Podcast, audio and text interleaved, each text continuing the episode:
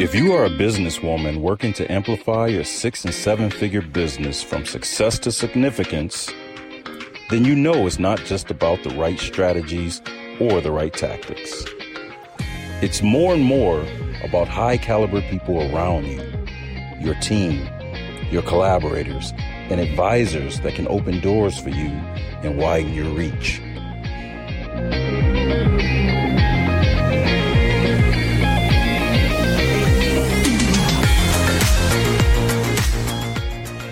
Welcome to your Circle of Influence podcast with your hosts, Dr. Monica Ogando and Amy Walker.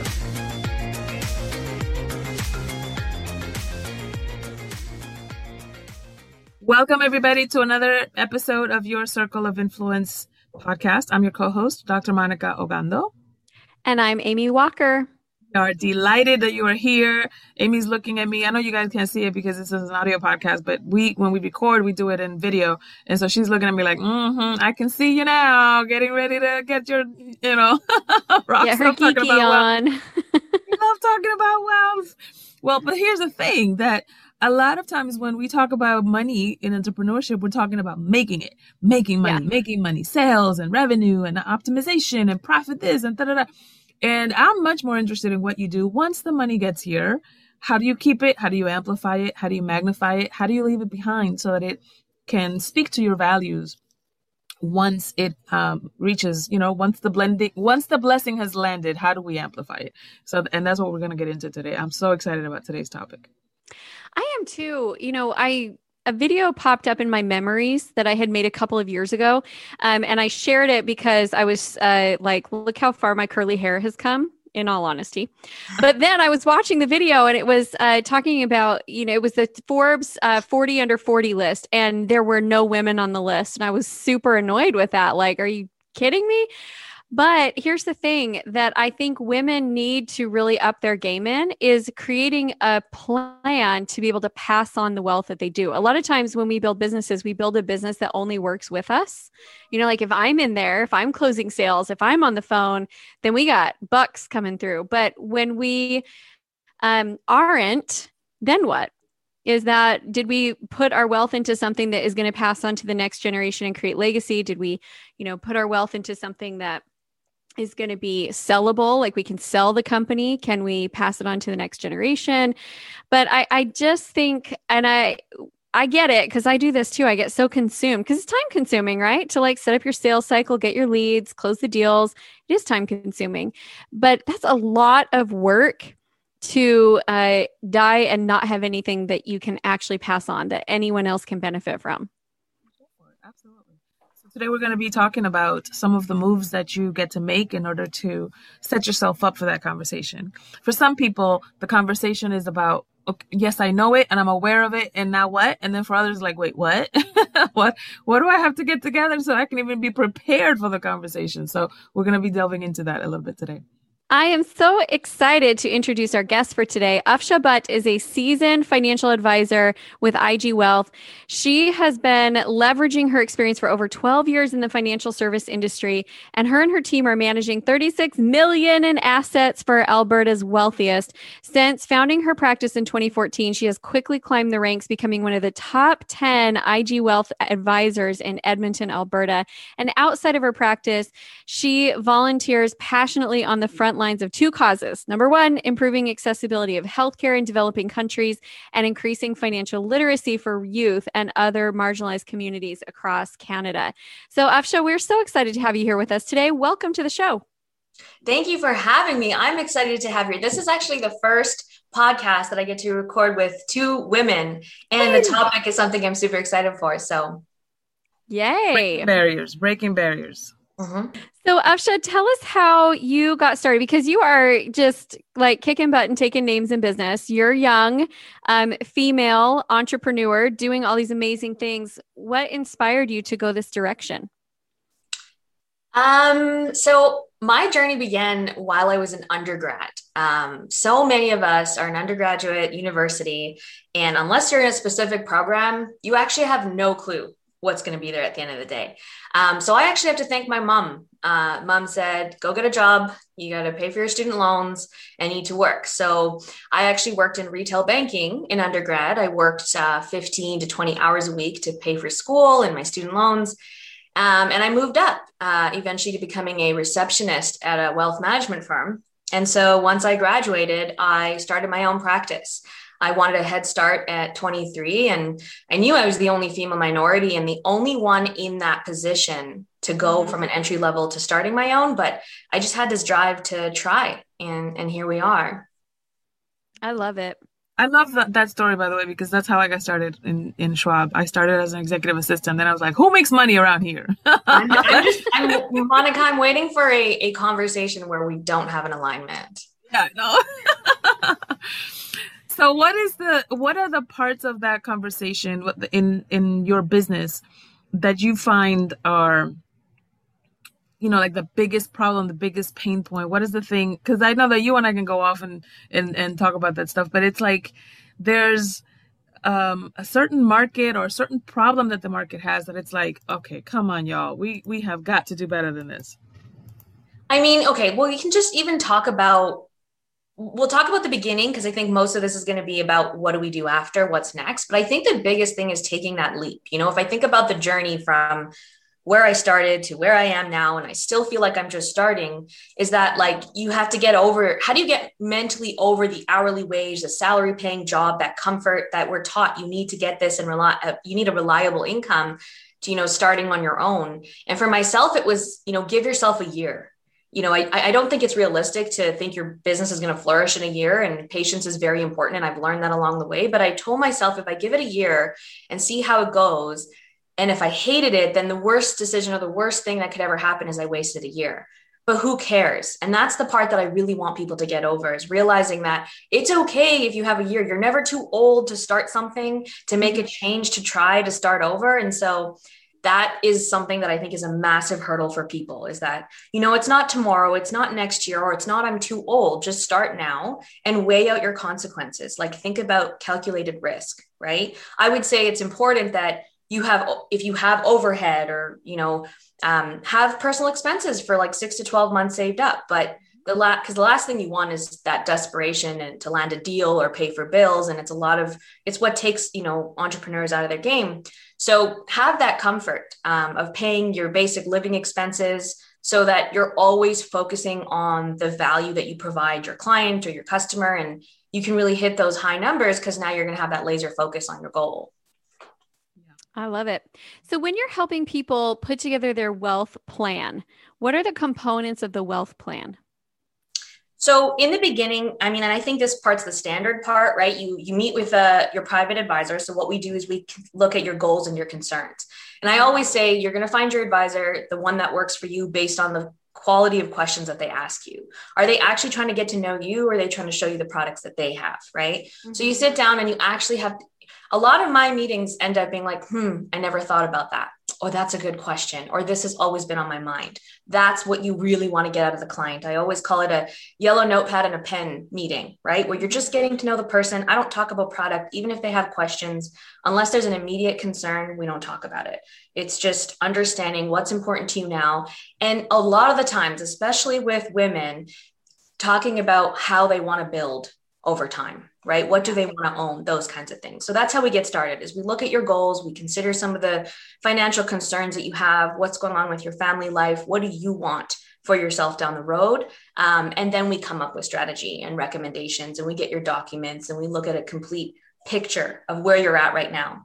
And before i put any recommendations in i say look at what you're doing now and if you didn't change a thing this is where you'll be in 10 years right? And then we look at what your goals are and we start to implement recommendations and strategies based on what my client said was important to them. Mm-hmm. Right. Not just what I think in my industry is they should be doing. Um, and then we start to look at your tax because we know in entrepreneurship and we know that with um, top executives, that's something that's completely missed. And it's one of our biggest expenses, right? So there's efficient ways of earning investment income, and there's different ways to structure your assets or reduce your taxes payable, which is one of our highest expenses. So it's not just about filing your expenses, it's planning ahead. How do I structure everything so that I'm going to be the most efficient? Um, then I get into the conversation with clients about millionaire, multi-millionaire mindset. Okay, let's get to that business 2.0 level. We get it. You've earned a revenue, you figured out your overhead, you understand your sales, all those things you guys were talking about. But now, how do we build your net worth? And so the first thing that I do is I look at your assets and we look at your liabilities. How much money is your money really making you? Are you mm-hmm. diversified? What kinds of assets do you want to build? You know, do you even want to be in real estate? What is it like to be a property manager? What do you want to own? Um, then once we look at that, we look at your estate.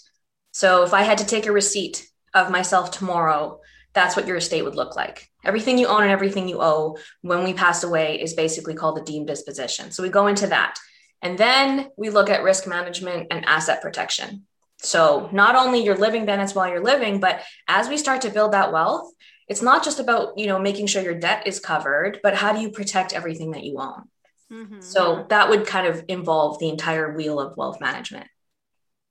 I love it. So much good stuff there that like all got packed into one short blurb.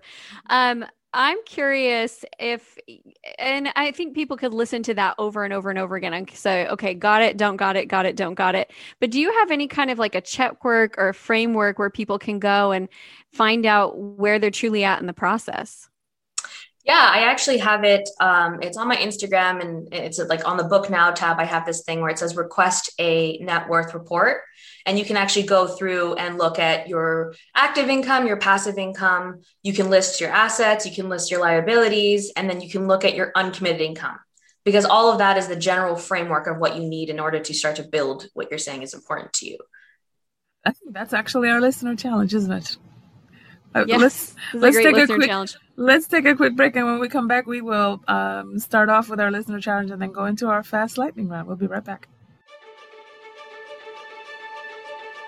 You have worked hard, and you've earned your place at the table of influence.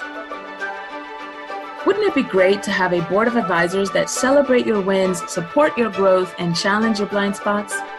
That's why we host our influencer circles for six and seven figure business women you are a high achieving entrepreneur woman who wants a deep dive in business strategy, collaboration, and strategic relationships, go to yourcircleofinfluence.com forward slash influencers and reserve a spot in one of our upcoming circles. Welcome back, everybody. We are back with Afsha Butt, and we have a listener challenge for you. Go to Instagram, her Instagram, instagram.com forward slash Afsha on the run. Yes, because she's running. Uh, and go to her book now tab so that you can get that wealth audit. It is the first thing that you have to know, right? Like anytime that you're ever going to a, a destination, and you don't know where you're going, you call your friend, you're like, I'm trying to get to your house. They, the first thing they ask you is, where are you now? Mm-hmm. so, so this wealth audit is going to be like, where are you now? So that we, you can get a better idea of where to go next. I love it. I'm excited. I want to push it even further than that though. So I want uh-huh. you to build a net worth statement. Okay.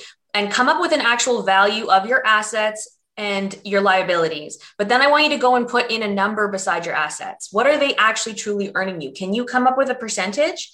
And then look at your liabilities. We know that debt is important in order to build assets, but is it good debt or is it bad debt? What's the interest that you're actually paying? What are you truly leveraging to build an asset, right? Does your asset and what it's earning um, outdo your liability? That's the second part of it. Oh, lovely. Lovely. Awesome. Okay. I like it. Okay, let's go into our lightning round. And so, just the first thing that comes to mind, Afsha, quick answer questions. Question number one What is the best advice that you've ever gotten? Mm. Oh, I love this one. Okay, so mine would be like you can build all the processes in the world, right? But the number one thing about being a business owner is to expect the next fire. So your talent is going to be getting really good at putting them out. It's not if, it's when. That completely changed my mindset because it was like, does this ever stop? Like, so we started this and like, when does it go away? And it's like, nah, you just get really, really good at handling it. Yeah. Stop. I nope. love it. Next question. okay. So, question number two is What inner dragons have you had to slay on your path to success? Whew. Uh, I'd have to say, you know, I'd have to be slay being taken seriously in my industry as a woman, as a South Asian woman in my industry, um, but also changing my metric from like needing acknowledgement of my accomplishments to knowing that I'm just doing better than yesterday. I had to make a lot of changes to not look at the weekly reports and just know that I'm, you know, I am number one in the city. I am doing these things and I didn't need that acknowledgement. So giving myself credit for how far I've gotten. I'm not taking away from the fact that I deserve the acknowledgement, right? But I just had to slay that and be like, you know what? I'm going to knock down this door and make room at this table regardless. Mm-hmm. Love that your business girl crush? A woman who's who's really running it in business that you admire? Mm, you know what? I can't even name one person. I'm thinking about it, and I I recognize this. Um, it's actually this book. I'm going to point everyone to this book that has really helped me because one of my things I remember telling my best friend as I was in my like second or third year of practice and being like, I don't want to become that angry woman because I was never you know acknowledged for what I did, and I got to the top, and now I'm this person, and and so like it just it's very isolating when when you're in that um, position. And she got me this book and it's called in the company of women. I'm looking at it right now and it's by grace bonney. And it's hmm. just a compilation of all these women who have succeeded and are sharing their stories. Like what did you struggle with? What's something that you doubted? What would you go back and tell your seven year old self that you've done? And honestly this gift brought peace to my heart in what i was doing. So i would say that um, it's just my it's my go-to. Anytime i'm like hmm, i'm uncertain or anything if you're listening to this and you and you want to find community this book is it. Yeah. Well and it is so important because you you need to feel like you have that tribe that support network that you're not the only even though we can do it alone like right? We can do it alone. It's so much more enjoyable when we don't have to. And the title is just amazing in the company of women you know? Mm-hmm. So it's just all these amazing, and it's every industry. You could be a baker, you could be a CEO, you could be a top executive, and they're just sitting there saying like, "This is how I dealt with my kids. This is how I dealt with my family. This is what I did here." And it it's intersectional, right? It has diversity and it talks about motherhood. There's so many different things that um, I think is completely missing when you start. Yeah. Love it. Okay, Afsha, what is the number one door that you want to open for you in your business right now? Not having to be there every step of the way. Oh, yeah. I want to achieve operational efficiency where each team member feels secure, like they're thriving in their role. But I don't believe it's a fully functioning company if it can't be run without you. Mm-hmm. So, graduating to that level where I could sell it if I wasn't there, or I can truly take time off and it's still going to continue to thrive and we're still going to meet our revenue goals. Awesome. You Love it. Next question. When you achieve all of your business goals, what's your next level of contribution or legacy? I want to continue to make impact at a larger scale. I want to be able to walk on stage, right? Grow my public speaking talent and inspire someone. Like I want to be a brown face that did it. Like mm-hmm. provide that representation that I didn't have. Like have one person say, "Oh, that exists. I can do it too." Cuz cuz I didn't have that growing up. Yeah. Here, here, here. You know I relate to that. Great. Well, so how can listeners connect with you? How can they get in touch with you? Um, I mean, if you want to follow my journey and you know get free advice and tips and things like that, I share a lot of what we're doing with my team on my Instagram. So it's Afsha A F S H A on the run. Um, and then if you wanted to reach out to me on my LinkedIn, it's Afsha Butt. So A F S H A and then my last name Butt B U T T. Love it. Well, now comes the fun part where Monica and I both say what is our biggest takeaway. Um, I loved when you said I had to stop waiting for the recognition that I deserved and just give myself that recognition. I think that is such a powerful piece to stop mm-hmm. looking outside and just like say, hey, I already got it. So I'm just going to run with it. Yeah. Yeah. And, and and every time I say things like that, right? Like I've said things like embrace your demographic. What makes you different is going to get you further. I am not taking away from people's struggles. I'm not taking away from the fact that that is not fair. Mm-hmm. I'm just saying that in order to succeed, we can't let that be the thing anymore. It's like no. You can't wait for it. It's like oh. you can fight for it without waiting for it, you know? so I love it. That's exactly right. Well, for me it's it's the the the um um thinking about intersectionality, I think that part of the conversation that has been missing in wealth and in most domains of, of modern society, but particularly in wealth, is this conversation that the table is big enough for all of us to sit at it and um, and it doesn't matter if the person doesn't look like you doesn't have the same gender doesn't have the same background et cetera et cetera we can all eat at the same table.